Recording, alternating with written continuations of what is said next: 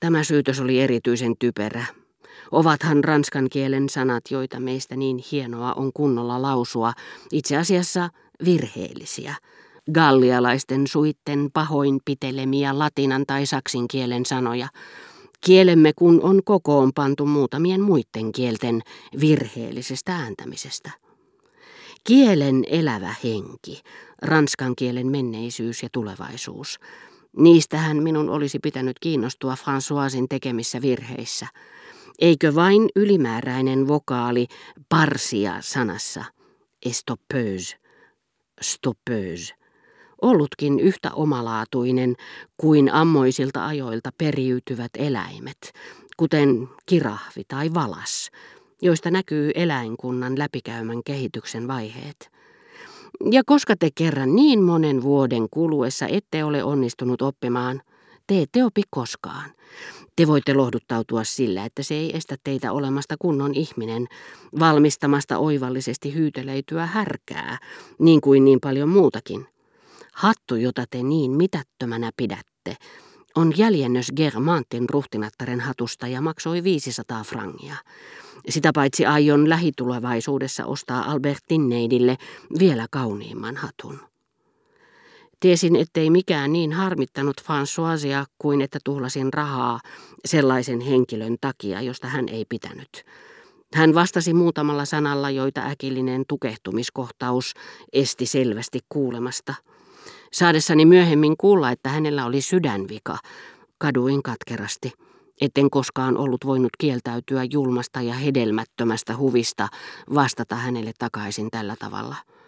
François ei pitänyt Albertinista, koska tyttö, köyhä kun oli, ei voinut kartuttaa sitä, mitä François piti minulle luonnostaan kuuluvana. Hän hymyili aurinkoisesti aina, kun sain kutsun Madame de Villeparisin luo. Sitä vastoin hän otti itseensä ja närkästyi, kun Albertin ei pitänyt kunniassa vastavuoroisuutta. Lopulta minun oli pakko ruveta keksimään kaikenlaisia muka häneltä saamiani lahjoja, joiden olemassaoloon François ei koskaan yrittänytkään uskoa. Albertinin käytös harmitti häntä erityisesti kysymyksen ollessa jostakin ruokailuun liittyvästä, jos Albertin vastasi myöntävästi äitini päivälliskutsuihin, mutta me emme saaneet vastaavasti kutsua Madame Bontansilta, joka sentään oli Pariisissa vain silloin tällöin, hänen miehensä kun otti vastaan sijaisuuksia niin kuin ennen vanhaan, aina kun sai ministeriöstä tarpeekseen. Se oli hänen mielestään semmoinen loukkaus ystävättäreni taholta, ettei hän voinut olla sitä epäsuorasti suomimatta lausumalla ääneen kompreissa kiertävää sananpartta, Syödäänkös mun leipääni?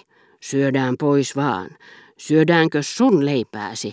Ei vaan maitakkaan. Teeskentelin olevani pakollisissa kirjoituspuuhissa. Kenelle te kirjoitatte, kysyi Albertin sisään tullessaan.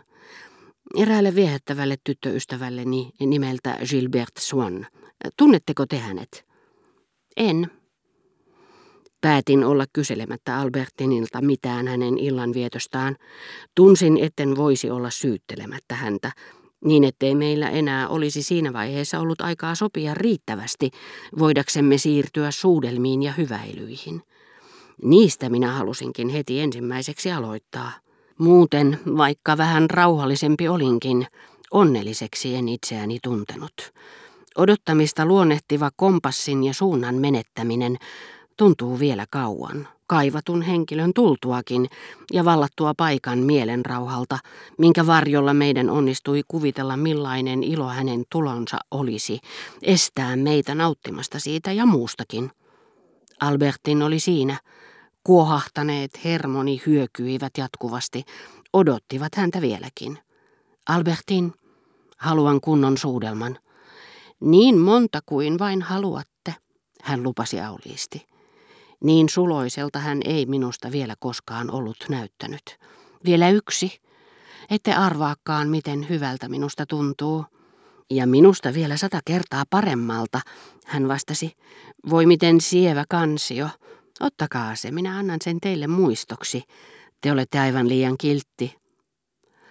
Romantiikasta parantuisi ikiajoiksi, jos rakastettuaan ajatellessaan yrittäisi olla se, joka vielä tulee olemaan, sitten kun ei enää rakasta häntä. Kansio ja Gilberten marmorikuula, ne olivat aikoinaan tärkeitä vain puhtaasti sisäisen tilan takia, koskapa ne nyt olivat mielestäni kuin mikä tahansa kansio tai kuula. Kysyin, oliko Albertinilla jano. Teillä näyttää olevan tuolla appelsiineja ja vettä. Mikäpä sen parempaa.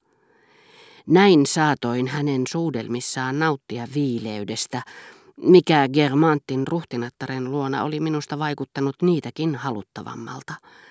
Ja veteen puserrettu appelsiini tuntui sitä juodessani paljastavan minulle kypsymisensä salat, terveellisen vaikutuksensa monissa ihmisruumiin eri tiloissa, siitä niin suuresti eroavan ruumiin, jota se ei elättämään pysty, voipahan vain kastelusysteeminsä välityksellä olla sille hyödyllinen. Moninaiset olivat hedelmän aisteilleni, vaan ei älylleni paljastamat salaisuudet. Albertinin lähdettyä muistin, että olin luvannut Swanille kirjoittaa Gilbertelle, ja mielestäni oli otollisempaa tehdä se nyt heti. Tyynin mielin, ikään kuin olisin kirjoittanut loppulauseen ikävystyttävään koulutehtävään, piirsin kuoreen Gilberten nimen, jolla aikoinaan täytin vihkoni voidakseni kuvitella olevani kirjeenvaihdossa hänen kanssaan. Ennen vanhaan minä nimittäin kirjoitin sen nimen itse. Nyt oli tottumus uskonut sen työn yhdelle hänen käyttämistään monista sihteereistä. Tämä pystyi kirjoittamaan Gilberten nimen tyynin mielin sitäkin suuremmalla syyllä, kun tottumus vasta äskettäin oli kiinnittänyt hänet palvelukseeni, eikä hän näin ollen tuntenut Gilbertteä. Tiesipä hän vain, syventymättä sen kummemmin koko asiaan, koska oli kuullut puhuttavan hänestä, että olin kerran ollut rakastunut tähän tyttöön. En voinut häntä sydämettömyydestäkään syyttää. Minä itse, sellaisena kuin nyt hänen suhteensa olin, tunsin olevani paras todistaja. Ymmärsin paremmin kuin kukaan, millainen Gilbert kerran oli ollut. Kansio ja marmorikuula olivat nyt minusta, kun Albertinia ajattelin samanarvoisia kuin ne olivat Gilbertestä olleet, ja olivat jatkuvasti kenestä tahansa, joka ei niissä sisäisen liekin kajoa väläytellyt. Mutta nyt minussa asusti uudenlainen hämminki, ja se vääristi taas vuorostaan sanojen ja tekojen todellisen arvon. Ja kun Albertin sanoi kiittääkseen minua vielä kerran, rakastan turkooseja, vastasin, älkää päästäkö näitä kuolemaan. Uskoen niille kuin kiville ystävyytemme tulevaisuuden, ystävyyden, joka ei pystynyt herättämään Albertinissa todellista tunnetta. Ei sen paremmin kuin säilyttämään sitä, mikä minua aikoinaan Gilberteen liitti.